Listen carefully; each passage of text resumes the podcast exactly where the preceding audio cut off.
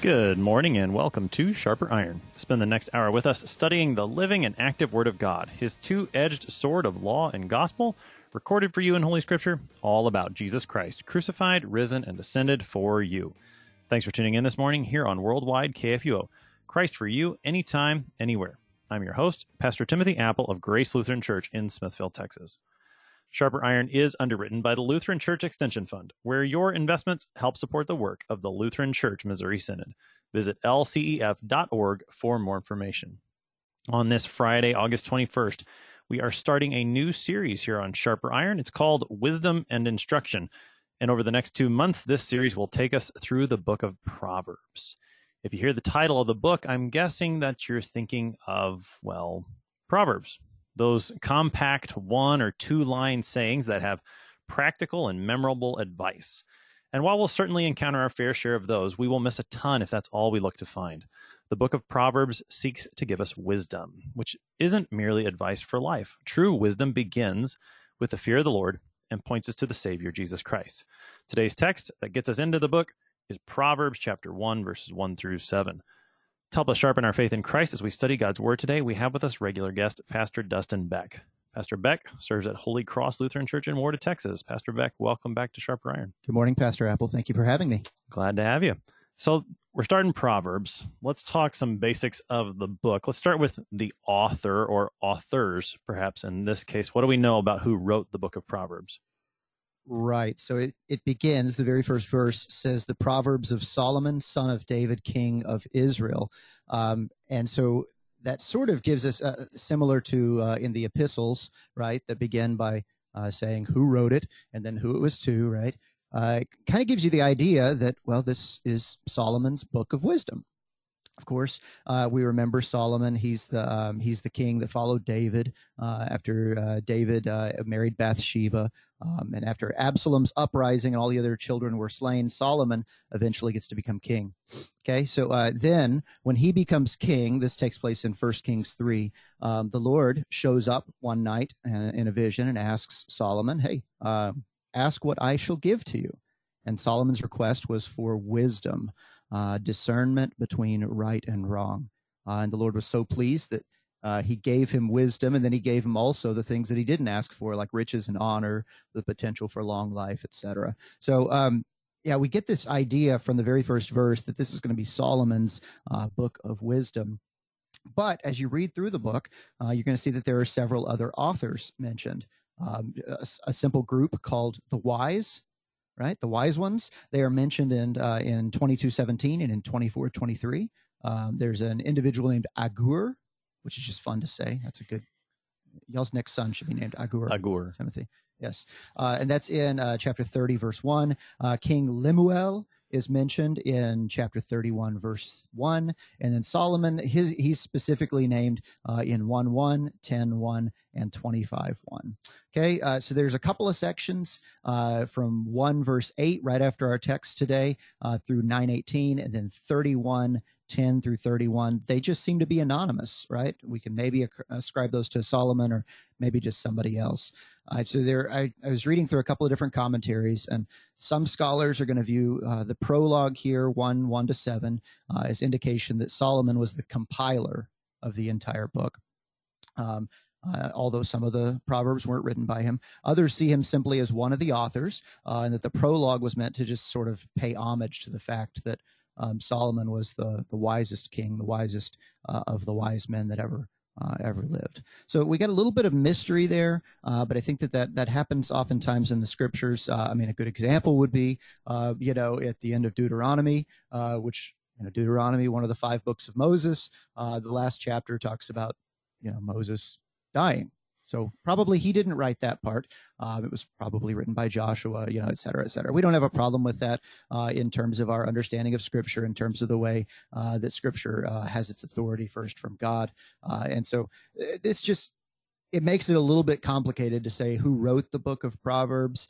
Uh, I, I, tend to think that it, it makes some sense uh, that Solomon is the uh, he's the wise man, right? He is sort of the the mold of wisdom, and so everything is going to kind of fall under the subheading of Solomon, a wise man, he said things. and then there are going to be a couple other people as well uh, that had some wise things to add as well. Mm-hmm. The book of Psalms is another very good example of Oh, this sure. sort of compilation that will happen sometimes in the scriptures that has no effect on whether or not it is the word of God. It is the word of God, even if you can't necessarily say that, say, David wrote all the Psalms, because he didn't, right? And there's this idea of compilation. And there's a good chance that Proverbs involves some of that compilation as well Sure. whether and, and solomon as a, a primary figure within all of that certainly an author of good chunks of it whether you can ascribe absolutely everything to him well there's certain parts you certainly can't and then there are some parts where we're left saying maybe probably even and and by default i think we we generally and i know you'll hear me talk about this later as we go through this series unless it is one of those sections by agur or Yes. lemuel another fine name for a son i would think Indeed. then you're just going to hear us say Solomon says Right. just by default because he he is that compiler and author of of a great amount of wisdom and does stand behind it as you said because of that background that we're given in First Kings chapter 3. Now uh, maybe let's talk a little bit more about Solomon and this wisdom.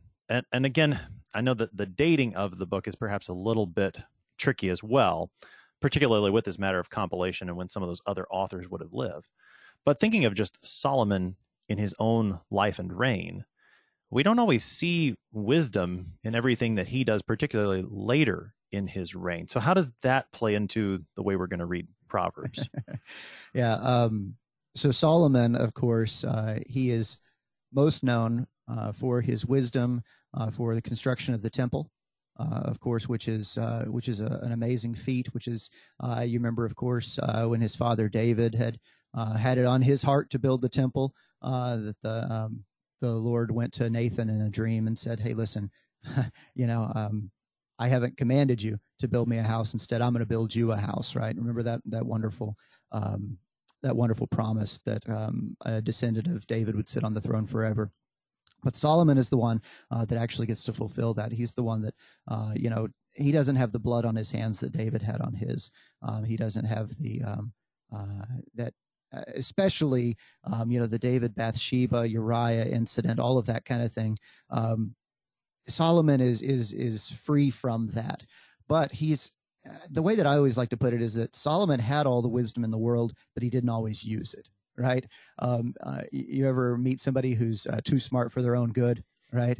Um, somebody. Sometimes that might be me. No, never, never. Right? Somebody who's uh, who's so smart, who's so advanced, who's so um, you know, um, so enlightened that they move beyond um, I don't know the the clear truths of Scripture.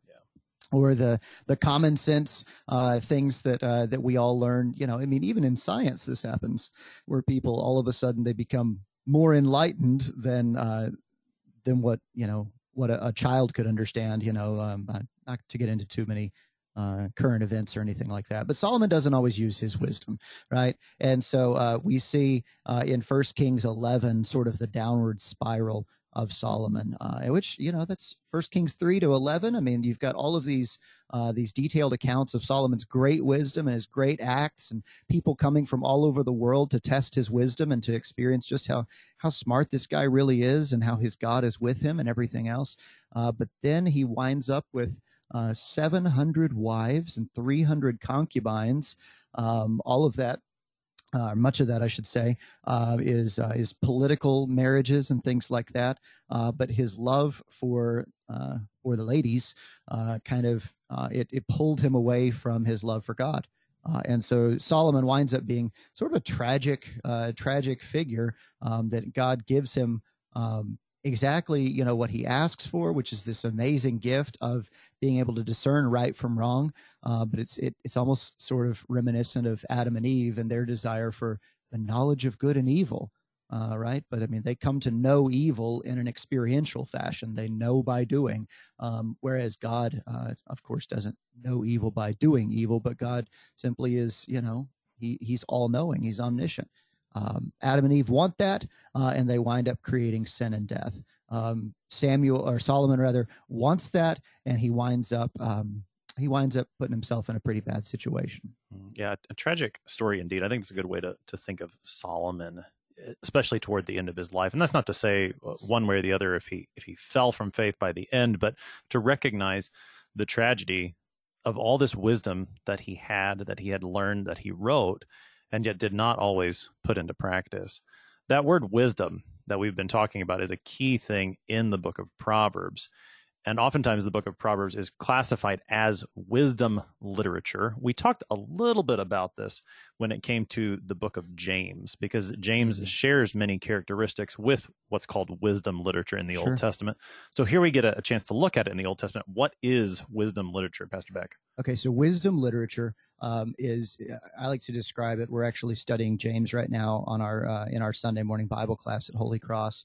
Um, I like to describe wisdom literature as the uh, the place where the rubber meets the road mm-hmm. right? This is the practical um, practical experience. This is the um, so uh, you know the theology is good you know the the preaching and the proclamation and all of that is is good and right and helpful. Um, but what exactly does that look like? What are the results of that preaching and that good theology? You know so we've heard uh, the gospel right? We've heard Romans. We've had a, a good exposition of what it, you know, of what um, this faith is all about. So, what does that look like in our lives, right? Um, and so, when we get to wisdom uh, literature, we're going to talk about um, kind of the way that creation works, right? Because wisdom is something that's um, that's it's built into um, it's built into creation around us, and so a piece of wisdom might be something like uh, when the stove is on, don't touch it. I mean, that's that's my best shot at, at trying to be wise. It's good advice. Right? It's good advice, right? But that's that's wisdom literature, and it's wisdom that hopefully we can impart to our children, um, you know, and they don't have to learn it on their own, right? But I mean, one way or another, they're going to, we pray, gain that wisdom uh, before they, um, you know, I don't know, get severely burned or have some kind of serious uh, serious altercation type deal. Uh, so, wisdom literature, I should mention, uh, is something that's not unique to Holy Scripture. Um, many different cultures, especially in the ancient world, uh, had their own brand or version of um, of wisdom literature.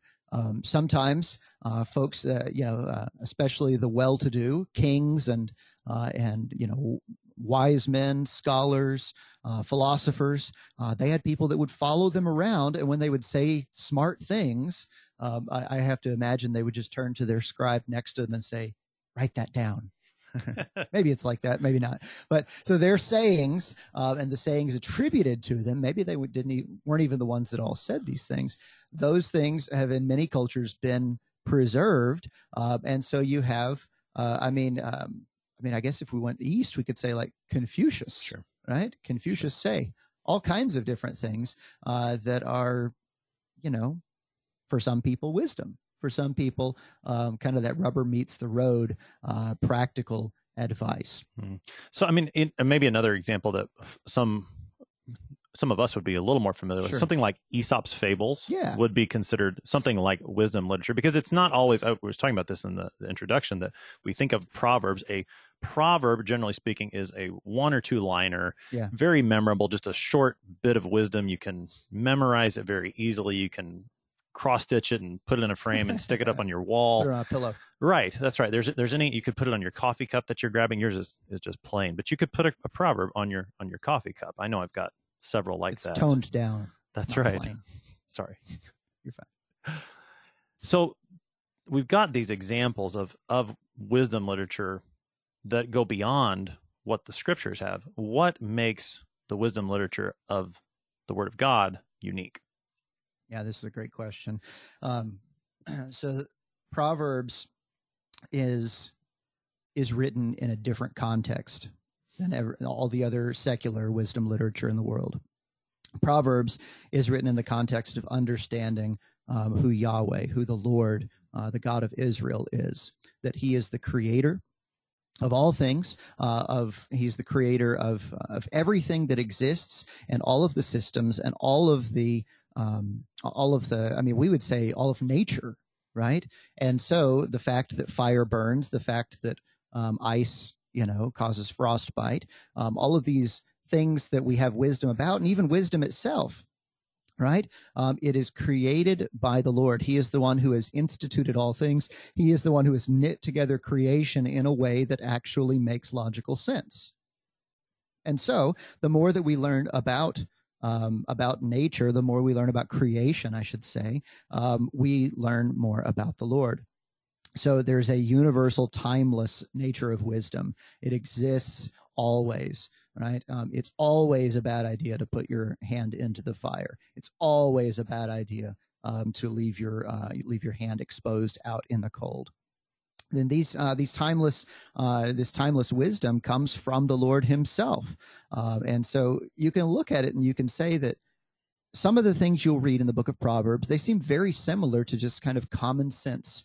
Uh, you know, they seem very you know um, you know uh, instruct a, a child in his youth and he will not turn from it Okay, well, that makes sense. You raise a kid right, and they're going to be okay, right? But uh, this book is different because its origin, its author, the focus, and, and kind of in between every line um, is this God who isn't just some kind of static natural God, but he is actually a personal God who uh, sort of, you could say, invades history, right? He's the God who um, didn't just stand by and allow things to happen, but instead he called out to Abraham. Instead, he made a people and chose a people to be his own. And so this is their God giving them wisdom for their journey. Hmm, right. And so, in, in that way, it does fit into the narrative sure. of the Old Testament and the entire scriptures, even if it's not always readily apparent, which yeah. I, I think is one of the dangers of the book of Proverbs is to take those one liners and yeah. memorize them and then forget that fuller context that isn't always mentioned explicitly in the book of proverbs. In the first nine chapters where it's less of the the one and two liners we're going to get more hints of that. And we need to carry that context throughout the book so that we don't turn it into just sort of practical advice for life. It is that. There's lots of that and we don't want to miss that. But if that's all we get out of it then we've then we've missed what God is really trying to impart to us here, which is more than just not only where does the rubber meet the road, yeah. but but I mean, it, well, it, it gives us this is about the Christian faith, yeah, and and, it, and, without that, we've missed a big chunk of the Book of Proverbs. So, uh, I mean, I agree with what you just said. Um, maybe this, I don't know if uh, if Proverbs because uh, that's one of the things that, that commentators kind of point out is that Proverbs doesn't really fit into the narrative, but it certainly informs the narrative. Right. It's applicable to the narrative. And so as you have Solomon and then his son Rehoboam, and then you have, you know, the divided kingdom and everything like that, um, the people of God would do well to hearken to this wisdom, to listen to it, um, to learn from it, uh, because it's going to inform them on their journey. And so, you know, when you just brought back up the, the rubber meets the road, uh, the most important part about the rubber meeting the road is where you're going. Right. Yeah. Yeah. Yeah. I think that that plays. Well, right? and that and that's a big. I mean, just that that image is a big one in the book of Proverbs. I don't think it's going to come up in our our particular text today, but the image of a road or a path or yeah. a way and that there's two of them and one is right and one is wrong one is good and one is bad that's a huge thing for the book of proverbs sure. and, and, to actually put it into practice i mean i think that's that's where you you do start to you know put that that narrative together as you see how these things do play out in various places in in the scriptures i mean we're gonna we're gonna see later some of the things that solomon writes that sounds a lot like what happened to solomon at a certain point in his life or to his father david at a certain point in his life yeah. and and you see that how it does it provides that that fits with the narrative, even if there's not a, a quote story. Although, and this this maybe can get us to our next point, I think there are some characters in mm-hmm. the book of Proverbs, mm-hmm. and, and, not to I don't mean fictional, but but mm-hmm. different actors. So, for example, uh, Lady Wisdom or yeah. Lady Folly. There's going to be a, a forbidden woman. This is one of the features of poetry. Right. So we've talked about wisdom literature even a little more narrow perhaps is the idea of this is poetry not prose so why is that important to recognize, and what do we need to know about Hebrew poetry, particularly as we approach the book of Proverbs? Well, the first thing that I learned about Hebrew poetry is that it's much more difficult than Hebrew prose in terms That of true. translating and understanding and Very true. figuring out what on earth it means. I, I think we we took Hebrew from the same professor, right. and so uh, anytime that we were looking at poetry, it was like buckle your seatbelts. We're in for a in for a tough day. But um, poetry in Hebrew um, isn't quite like poetry in English, where we focus on uh, as much on you know um, emphatic syllables and unemphasized syllables. Um, there's not as much rhyme or things like that. That's always my favorite part of poetry is when it rhymes. Um, that's always the saving thing. It's like, ah, well, at least it rhymed. It wasn't a good poem. It wasn't a good hymn, but at least it rhymed. Now, uh, Hebrew poetry um, is is often uh, characterized by uh, what we call parallelism. Okay, which means that it's going to take uh, take place in a couplet. Okay, uh, or even sometimes a triplet, uh, but usually it's just two lines, and so you can see this in the Psalms, and you can see this a lot of times in Proverbs as well. And you had alluded to this earlier um, that you have these just little, you know, little one or two line sayings um, that are really memorable right? Well they're supposed to be memorable. That's that's by design right? But the idea is that you have the first line and then the second line um, it reflects back to the first line. And it can do that in in a numerous numerous different ways. And so either it'll use similar grammar right?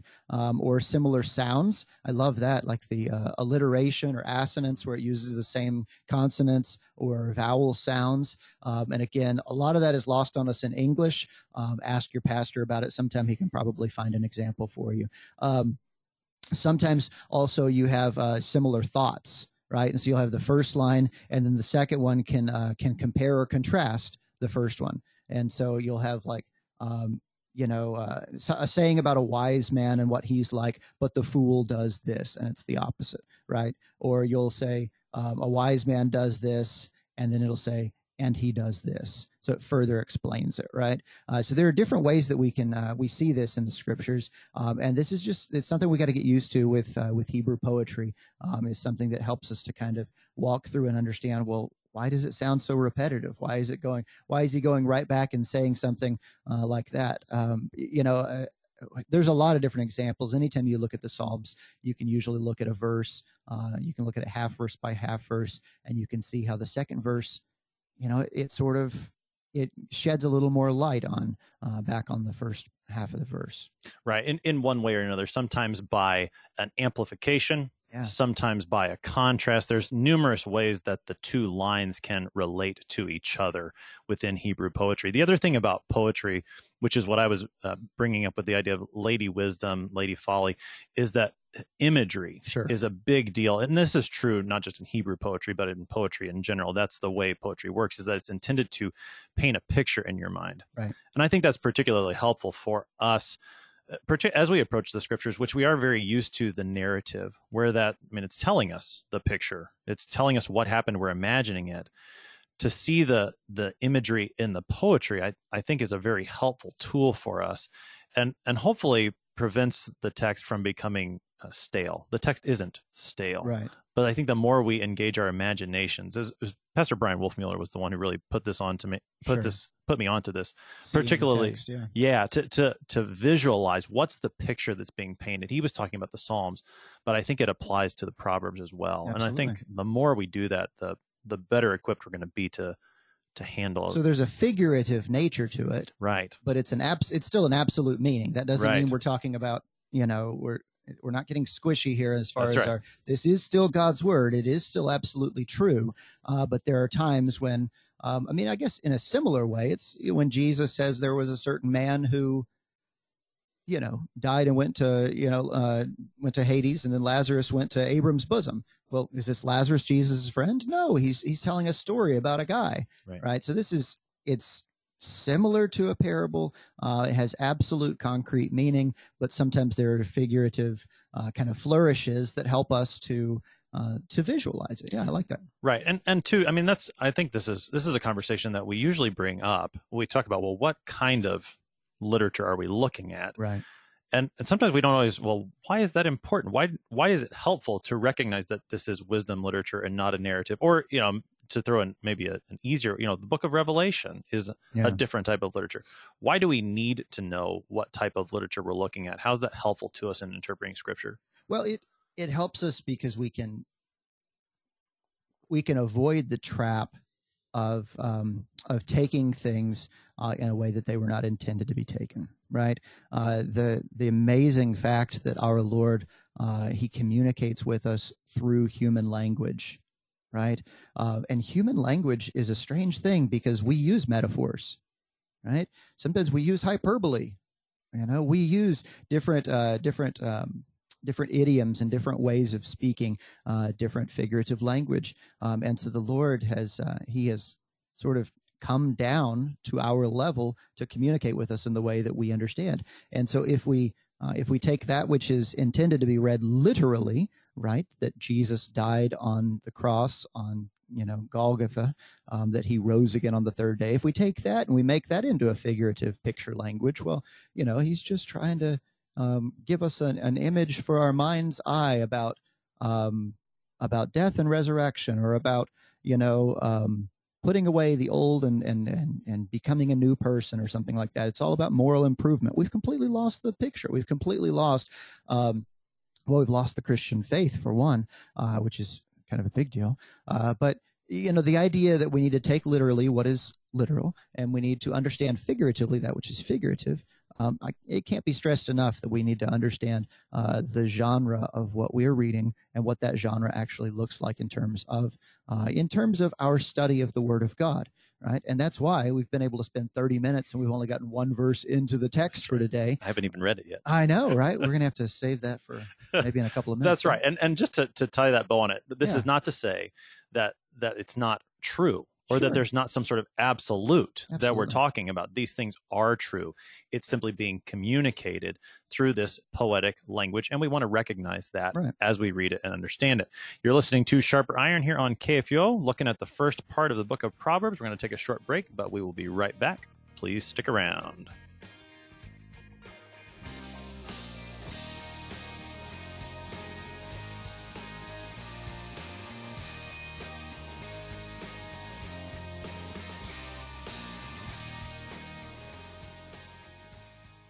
Have you ever wondered if your investments could do more? I mean, a whole lot more? This is Rahema Kavuga, Synod Relations Manager of Lutheran Church Extension Fund. When you invest with us, you not only earn a competitive interest rate, but your investment goes to strengthen Lutheran Church Missouri Synod church workers, congregations, schools, and organizations through low cost loans and services. To learn more, visit lcef.org backslash invest 101.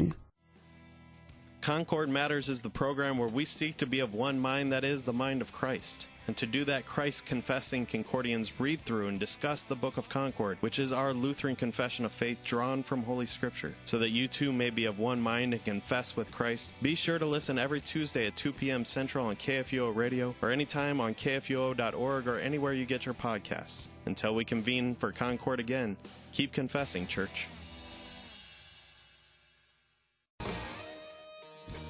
Welcome back to Sharper Iron. It is Friday, August 21st. We're looking at Proverbs chapter 1, verses 1 through 7. We've got Pastor Dustin Beck with us. He serves at Holy Cross Lutheran Church in Warda, Texas. He also teaches uh, New Testament Yeah. Faith Lutheran High School in Central Texas. So hopefully they're listening. I'm they two can, days in. They're they're they can get to be some in extra credit right now. Oh, okay. Yeah. Well, maybe maybe the next time you're you're with us, we'll we'll give them some extra credit if they when we talk about the New Testament. What's extra time. credit? I don't know. You're the teacher, not me. I'm asking the questions here. so, Pastor Beck, let's actually read the text now. We, we spent a lot of time introducing the book of Proverbs, very helpful information on who Solomon is, his background, the idea of wisdom, literature, and poetry. We're going to see all these features throughout the book of Proverbs and in these first seven verses. Proverbs chapter 1, verses 1 through 7. The Proverbs of Solomon, son of David, king of Israel. To know wisdom and instruction, to understand words of insight, to receive instruction in wise dealing, in righteousness, justice, and equity, to give prudence to the simple, knowledge and discretion to the youth. Let the wise hear and increase in learning, and let the one who understands obtain guidance, to understand a proverb and a saying, the words of the wise and their riddles. The fear of the Lord is the beginning of knowledge. Fools despise wisdom and instruction. That is the text for today. Proverbs 1, verses 1 through 7. So hopefully, and we can point some of these things out along the way, you see some of the ideas of parallelism within the poetry that we're talking about. Not as much imagery, though some here in this text and and as you were saying when it comes to hebrew poetry it is often difficult to translate yeah. the grammatical forms don't always look like they're supposed to the way you learn them in the book which is true i think in english poetry occasionally too. Yeah word order and things word like order and and sometimes and particularly this doesn't happen when in hebrew poetry but when there's some like near rhymes sometimes in yeah. english it doesn't always look like the way you're expecting it to and that's true in hebrew. And i think that even comes out a hair in the way it's translated into english. Maybe. It it's hard to to read. Where's where's the sentence? What's I mean, just looking at this text as a whole, verse yeah. seven, I think, is one of those more famous verses. Yeah. Does stand alone, but those verses two through six, like where's the sentence? What? Yeah, just if, give us a, a, bit of a structure here. If you type this into a word processor, I'm pretty sure it would have the red squiggly line under it, and it would say "fragment consider revising." Right. Um, so I feel like I've got a one up on King Solomon's wisdom here uh, because I understand how to write a sentence. I'm just kidding. I'm not a poet.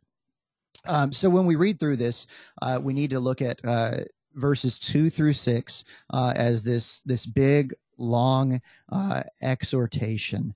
Okay, um, the we're building up to verse five, which in verse five you finally actually get um, you get I guess you could call it a verb, right? Um, you get, uh, I mean, it's a, uh, correct me. This is a jussive. Yes. Yes. Uh, yes, okay. it is. It uh, is. Which is a, a third person yeah, imperative. Exactly. Yes. So a third person imperative. So, uh, you know, uh, um, I, I, I, don't know. This was always confusing to me in Hebrew, right? Because you have the first person cohortative. I, I know we're getting into we're getting into the Ooh, nerdy part. Nerd alert. Yeah, I know. So you have the first person imperative, which is like you know is always in the plural, right? Like let us go to the store, right? You have the second person imperative, which is go to the store. And then you have the third person imperative, which is like kids go to the store.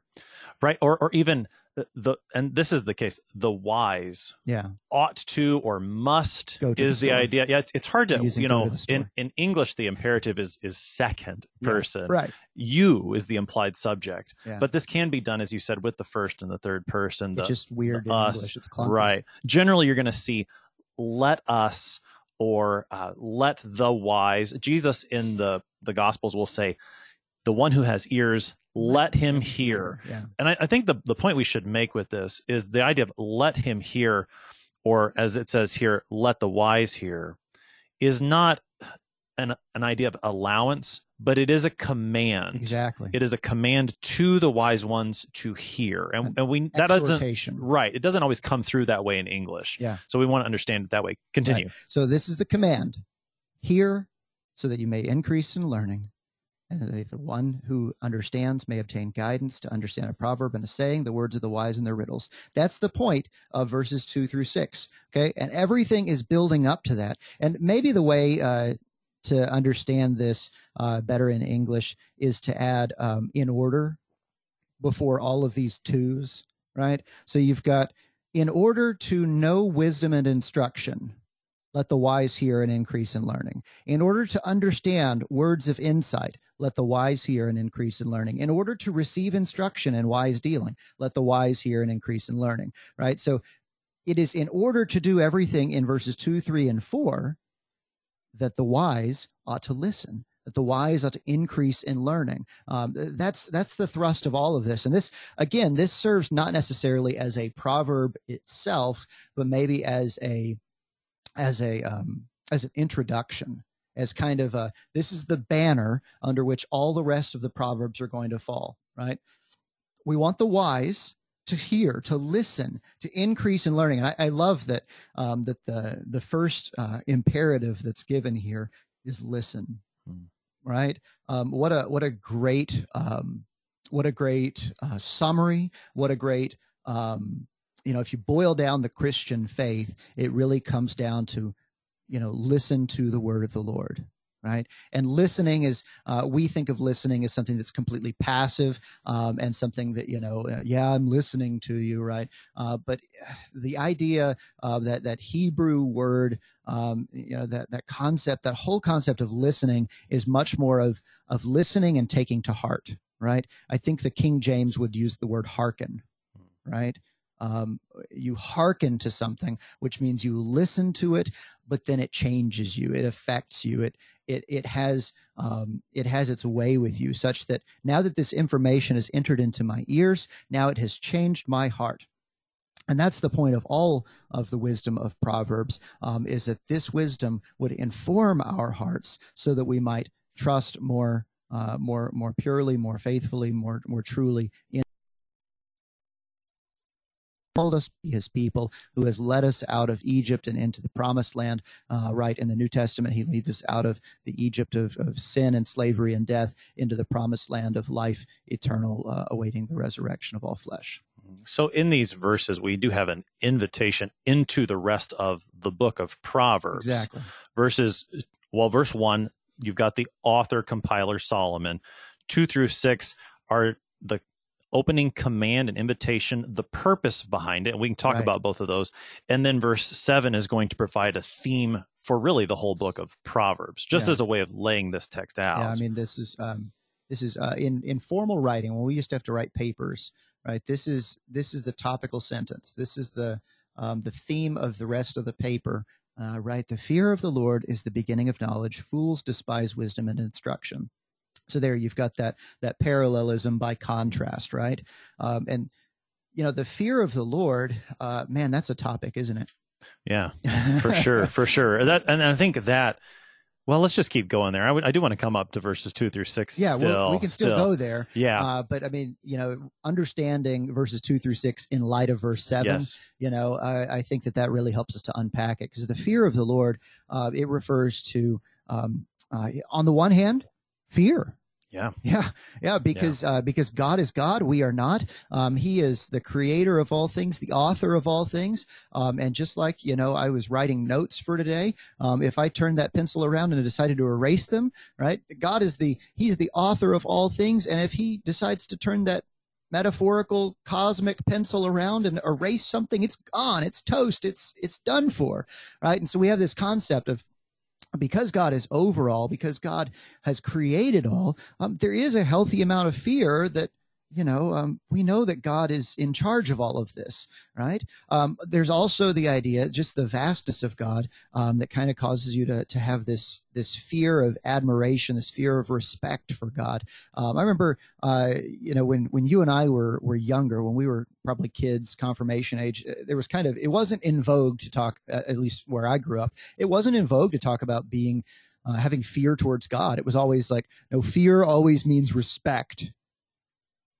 And- I, I think I'm a little bit more comfortable having a little healthy fear of the fact that, um, you know, it's almost kind of like when C.S. Lewis, you know, in the Chronicles of Narnia talks about, uh, you know, Aslan the lion, right? Um, you're supposed to be afraid of a lion. You know, is he tame?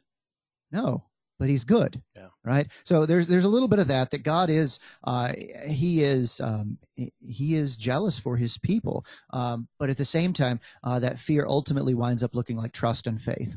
Yeah. And yeah. that's why Luther in uh, in the Small Catechism talks about the first commandment: "You shall have no other gods." What does this mean? We should fear, love, trust in God above all things. Right? He is the one uh, that is uh, takes the the first place in everything uh, as far as our attentions, as far as our affections go, um, and indeed as far as uh, as our fears and our, our our wisdom go. Yeah, I think the way you said it about God is God and we are not. Yeah. I, I think that's a, a very helpful way of understanding the fear of the Lord. So God is God, I am not. And then how do I stand in relation to him? And and as Christians, that's where you do get a bit of tension Yeah. because on the one hand, I do stand as a sinner before God. And well, what what should God do to me, or what could God do to me? Both of those questions come to bear, and there is a healthy sense of fear and trembling, kind of fear Yeah. that we always need to retain, even apart from being a, a sinner, but even just being His creature. He is the one who created me. There there does need to be that I'm I'm not God, and He has ultimate authority over me.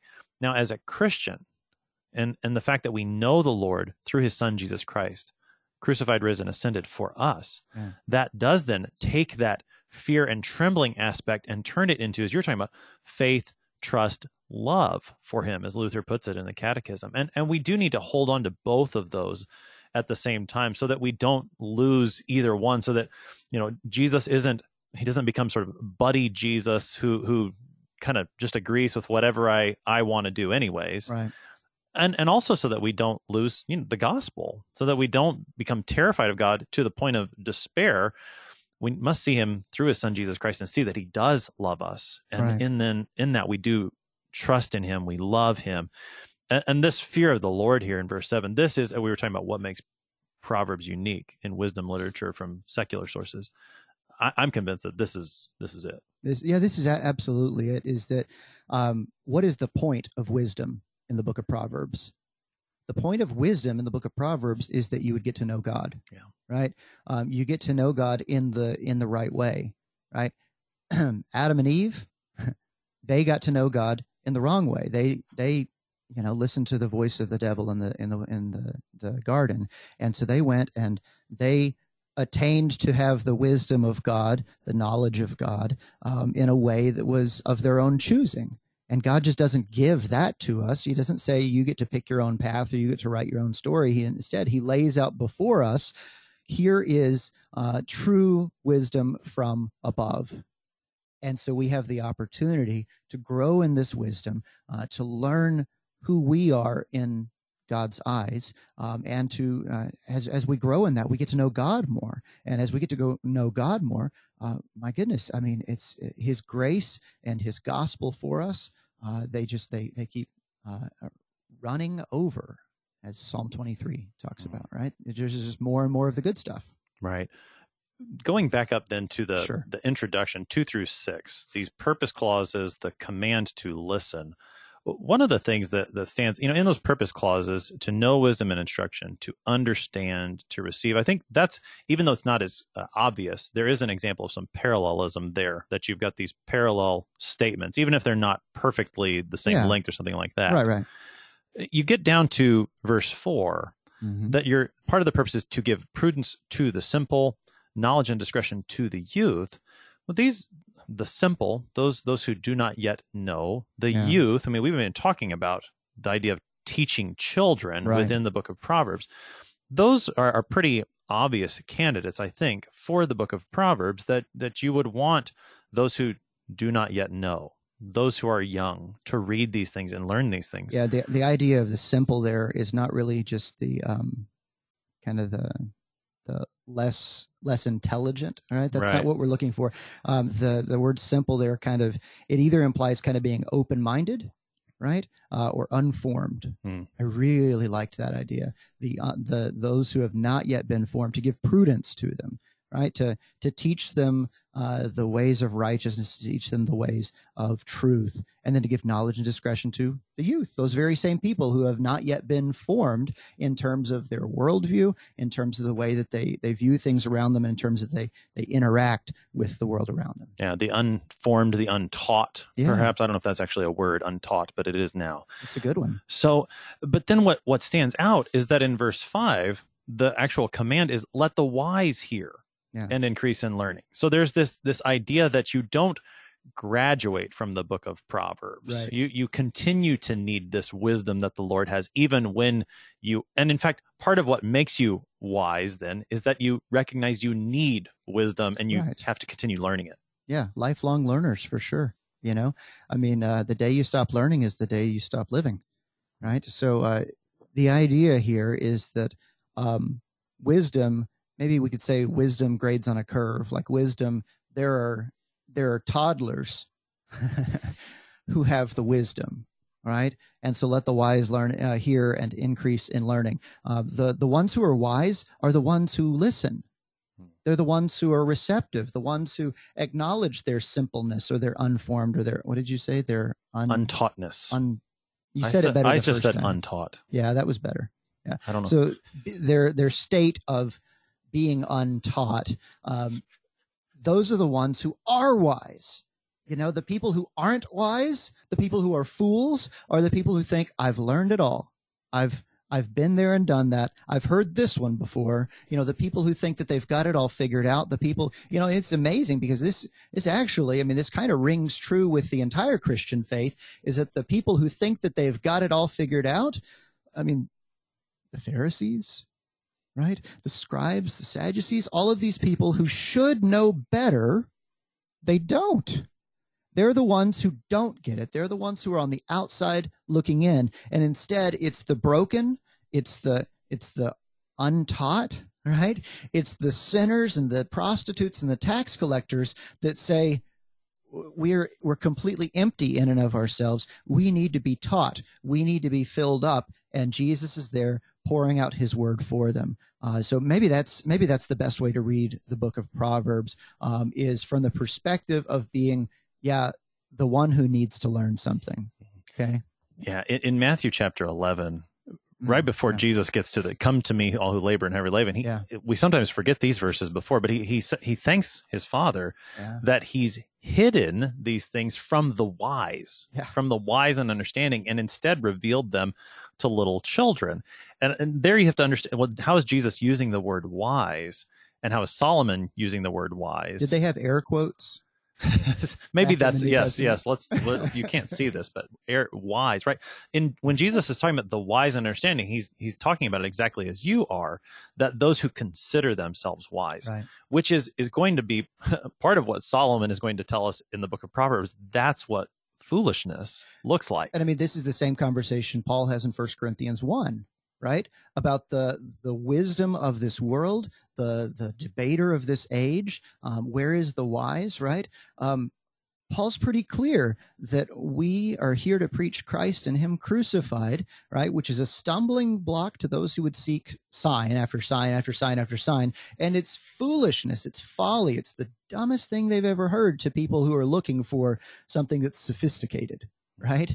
Um, instead, this is the wisdom of God. This is the power of God. It's Jesus dying on the cross.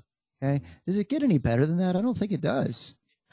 We still have seven minutes though so we need Okay. to talk a Well, little we bit can- more yeah, but you're but you're but you're right no you're you're right that that that what looks like the folly weakness to us Yeah. god in his wisdom makes use of for our salvation Because you can't figure it out on your own. yes Yeah.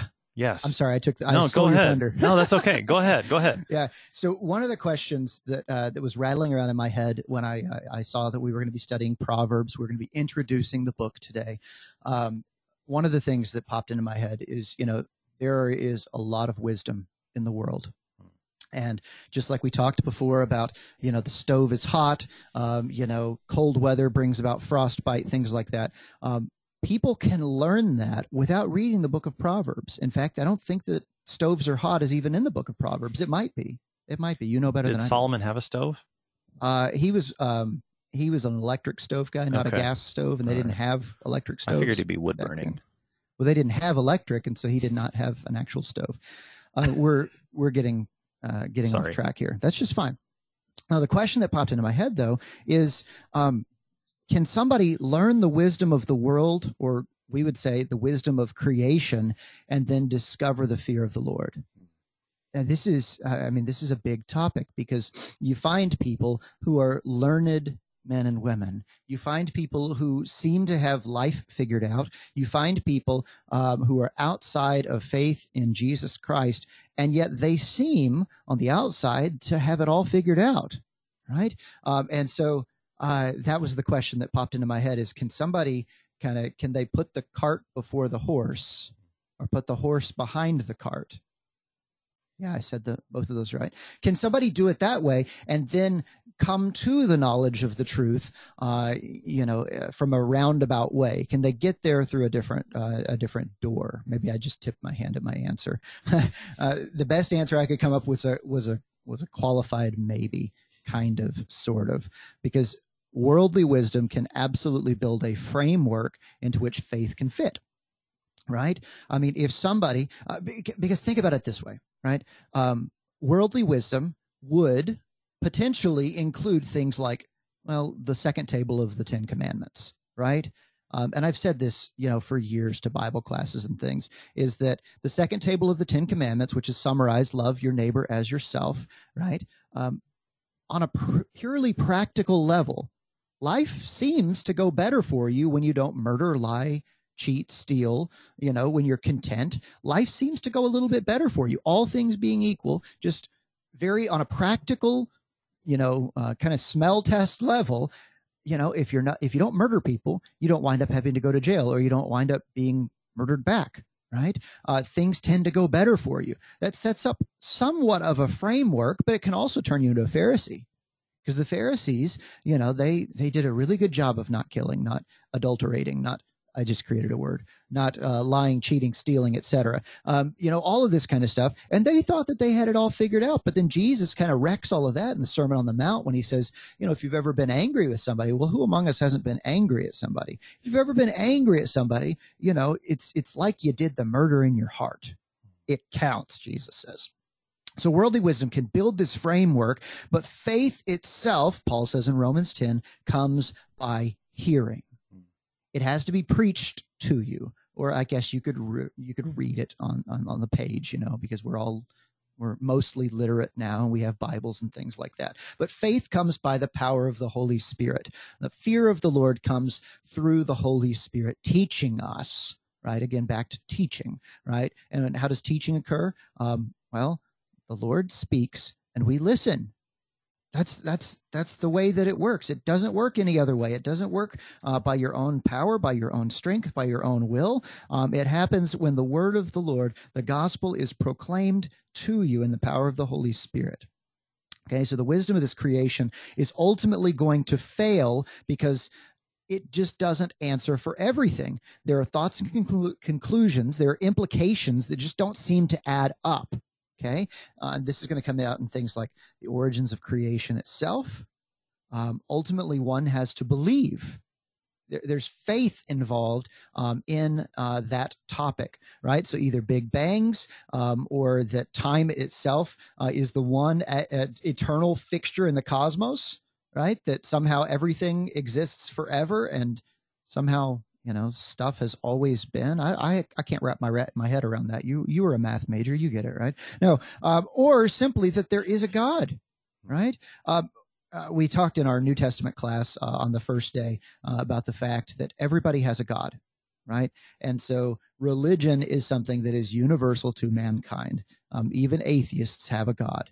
Um, they won't use a capital G like we would, uh, but everybody has a God. Um, and if yours is not the true God, um, your God ultimately winds up being yourself, right? Your own experiences, your own wisdom, your own thoughts, right?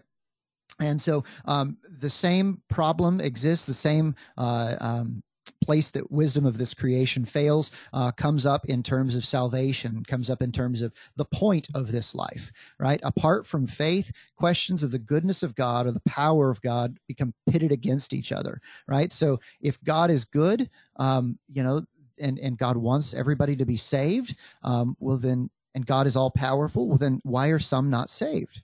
This is a huge issue, and it's one that we can't tackle in just two or three minutes. But Oh, in one minute. Oh my goodness, we're winding down here. Uh, the point of Proverbs is to know God by faith. And knowing God by faith is the wisdom that matters. It's the wisdom that counts. It's the wisdom that'll matter eternally. And it's the wisdom that we'll grow in as we study the book of Proverbs by faith.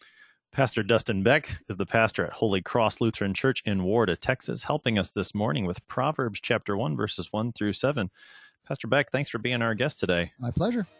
The fear of the Lord is the beginning of knowledge. Fools despise wisdom and instruction. This is the theme for the book of Proverbs that wisdom, knowledge cannot be complete apart from faith in the one true God, the one who created you, the one who saved you in his Son, Jesus Christ, the one who makes you holy and takes you to the resurrection of the dead on the last day.